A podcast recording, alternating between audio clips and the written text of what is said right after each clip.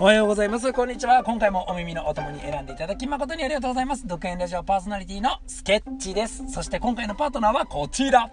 ギャンブル界の松岡修造こと黄金ですよろしくお願いいたします今や日本は誰しもが SNS に参加し誰しもがチャンネルを持てるようになりました1億3000万総発信者時代ですそんな発信者で溢れた世の中を必死に泳ぐ我々スケッチさんと私黄金が受信者のプロとして独断と偏見で気になるエンタメについて自由気ままにお届けさせていただくお耳専用のラジオプログラムエンタメ観察独演ラジオこのチャンネルはいわゆる聞き戦ラジオとなあ聞き戦チャンネルとなっており通勤しながら家事をしながら運転しながらあなたの隙間時間の聞き流しに使っていただけたら嬉しいですということで今回も黄金さんよろしくお願いいたします。よろしくお願いいたします。前回に引き続きねもう熱量の高いもう競走馬への愛語っていただけたらと思います、はい。早速ですが今回のテーマは前回に続きですね。そうですね。コントレールの魅力。これは何ですか？中編って言った方がいいですか？そうですね。中編かそうですね。ここはここからはまあ実は前回までははい。結構こう順調な話をしてたんで,、そうですね。今回からは苦悩の話をああいいで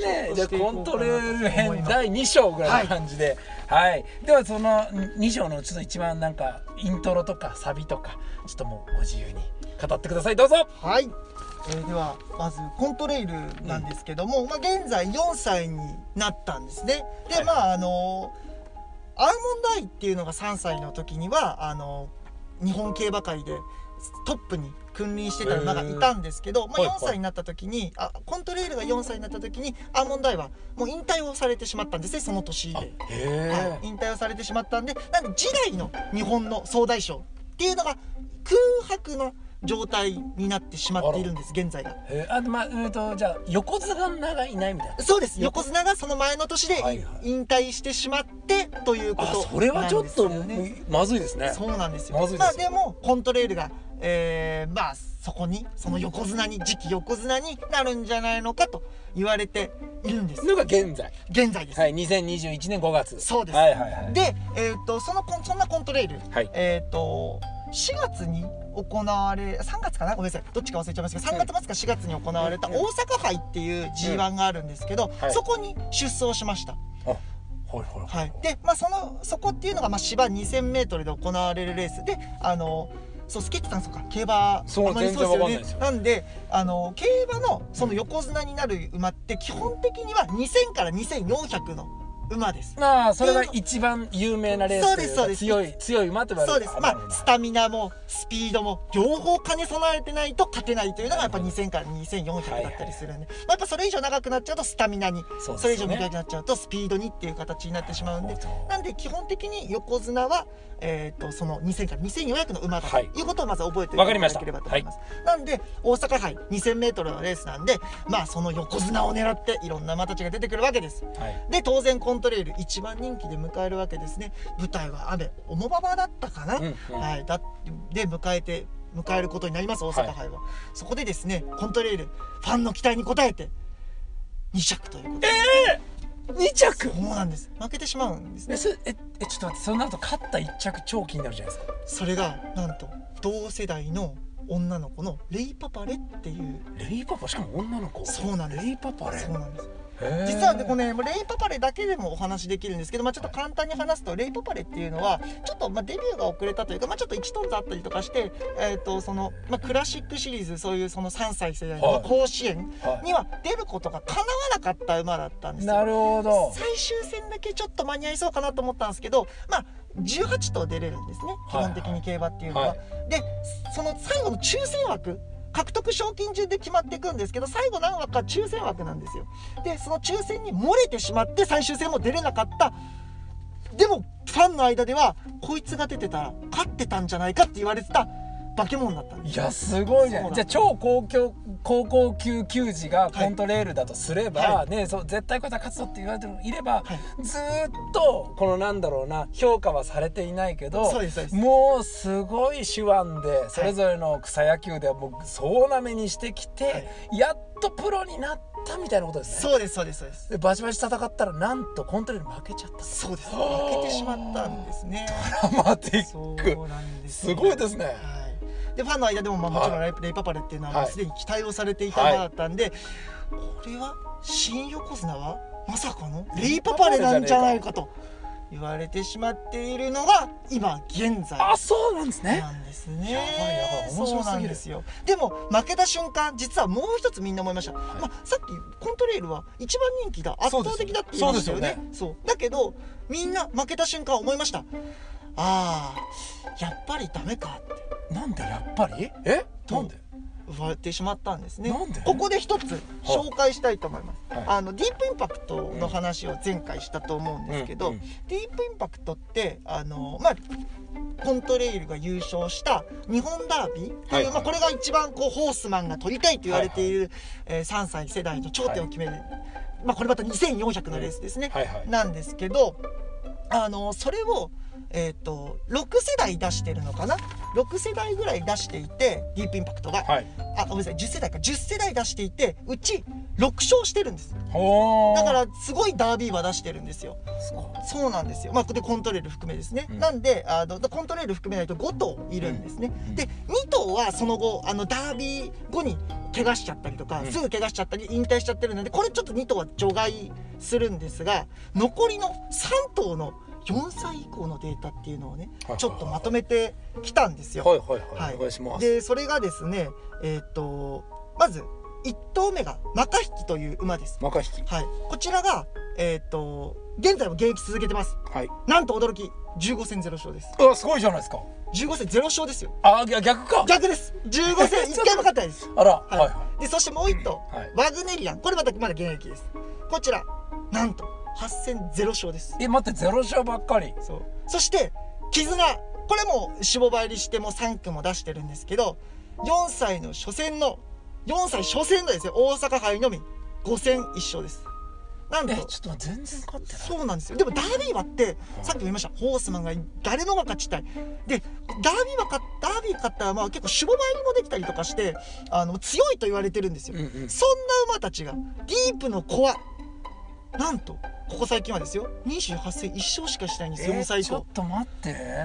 これがまあその言い方人によって言い方は違うんですけどディープインパクト燃え尽き症候群って言われてる馬だったなんるですよ。ほど、まあもちろんディープインパクトってこう小馬になってから活躍する馬もいるんですけど、うんでもうんそういう馬は3歳で活躍しなかった。3歳で怪我で出てないとかへレーえス数が少なかったりとかでどうしてもそのレース数を重ねれば重ねるほど燃えちゃ燃えちゃってそれで短命に終わってしまうというのがディープインパクトの。でこれ実はちょっと牝馬はちょっとまたデータが変わってくるんですけど、うん。ボバに関しては顕著にそういうデータが出ちゃってるんえです、ちょっと待ってってことはそのコントレールのはい。脂肪馬も、まあそのディープなんですよね、はいはいはい。でディープの子たちが、まあ、注目はどうしても集めてしまう,、うんうんうんはい。その中でいろいろ負けてる。けどコントレールはずっと勝ってたじゃないですか。はいはい勝ってました勝ってました。その中でコントレールも負けた時にあやっぱりコントレールもディープの子かっていうそのやっぱりそういうことです。ね。そういうことです。なるほど。つながりましたよ。だからここからがうん。まあでも乗り越えなきゃいけない壁ということななんですよね。今まで順風満帆だったコントレイル、はい。もう一番人気をもうあもうみんなに期待されてたけど、はい。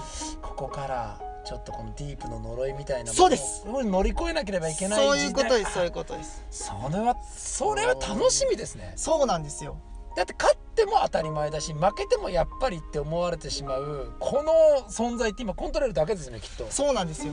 いやすごい。でしかもだから、まあ、ただ一つあの、まあ、今まで今のちょっとなんか秘宝的な悲しい話ばっかりでしたけど、はいね。ただあの、まあ、マカ引きだったり、まあ、っていうか残りの5頭の馬ってあのダディープインパクトはですね、あのダービー以外勝ってないんですよ。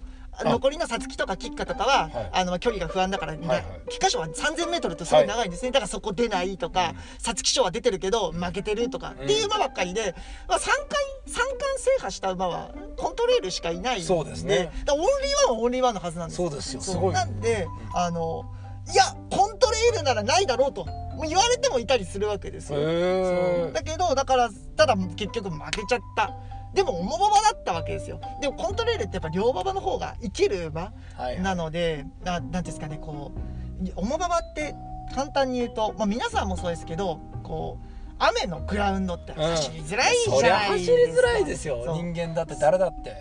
でもたまにやっぱりクラスの一人いるじゃないですか泥が好きなやつ。ああ。そうか。そういう人が重馬場の時にめちゃくちゃ活躍するそうイエーイとっつって走るやついるいやいでしょるあ嵐の日にね飛び出して大活躍する男子いたいたそうそうそうそう。いたいたそう。レイパパではまあ女の子ですけどそういうことです。なるほどね。そう。やっぱ総合とかも全然やっぱ上手いいやそりゃ人違ったりするうですよね。そう。なのでやっぱその重馬場にぬかるんでしまうっていうんですよね。ぬかるんでしまうのはどうしても切れ味をそがれてしまうんですよそうレイパパではそのぬかるまずに上を歩ける。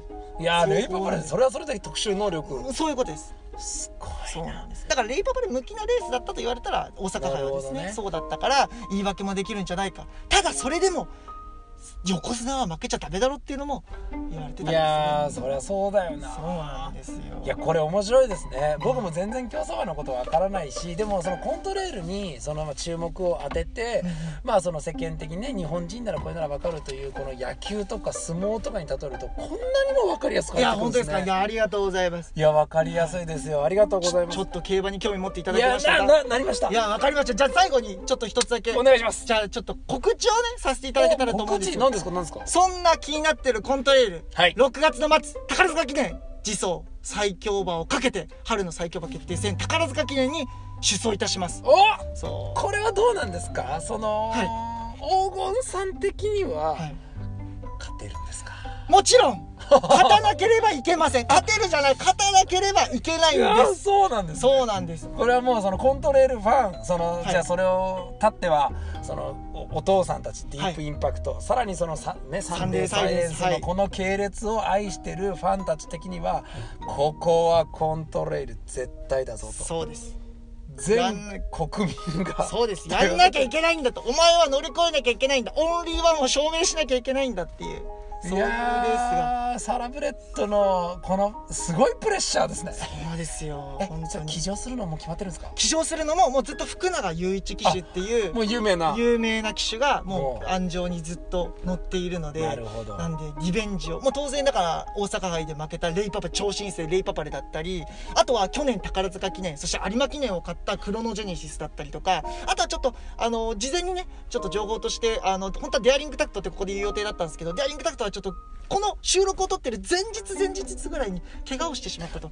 そうだそうなんですよ。いつかねこのデアリングタクトの話もねしてさせていただけたらなと思うぐらいすごい馬なんですけど。じゃあそこでコントレールの活躍？そうです宝塚記念。宝塚記念。ぜひね。ぜひちょっと。皆さんも注目度を集めて、いただけたらなと思います。いやこれ面白いな。ありがとうございました。というわけで今回はコントレイルの、まあ、中編というか、まあ、葛藤とか今現在の、まあえー抱えてるものを紹介していただきました。黄金さんありがとうございました。ありがとうございました。動画の詳細部分にね今回紹介したコントレールの魅力の関連動画など URL あったら貼らせていただきます。是非そちらもご利用ください。いやーこれ次もこれ次の収録もあれなんですよね。コントレール関係で。そうです。次の収録もコントレイルなんで。でしかもさっきその宝塚は勝てる？違う違う。勝たなきゃいけないんだ。僕そう言いましたよね。言いました言いました。その理由を次回お話しいやさせていちょっただけたらな。とこれも大注目はい動画思いますので。これもう僕全然競馬知らなかったけどもうちょっとファンにあ本当ですか？これ面白いね歴史って。す。そうですね。なんか、うんその例えばスポーツでね先ほどいろいろあるけど例えば甲子園も、その甲子園投手がどういう経緯で今ピッチャーマウンドに立ってるかみたいなのを解説の方がずっとね語りながら優勝決定戦とかはいはい。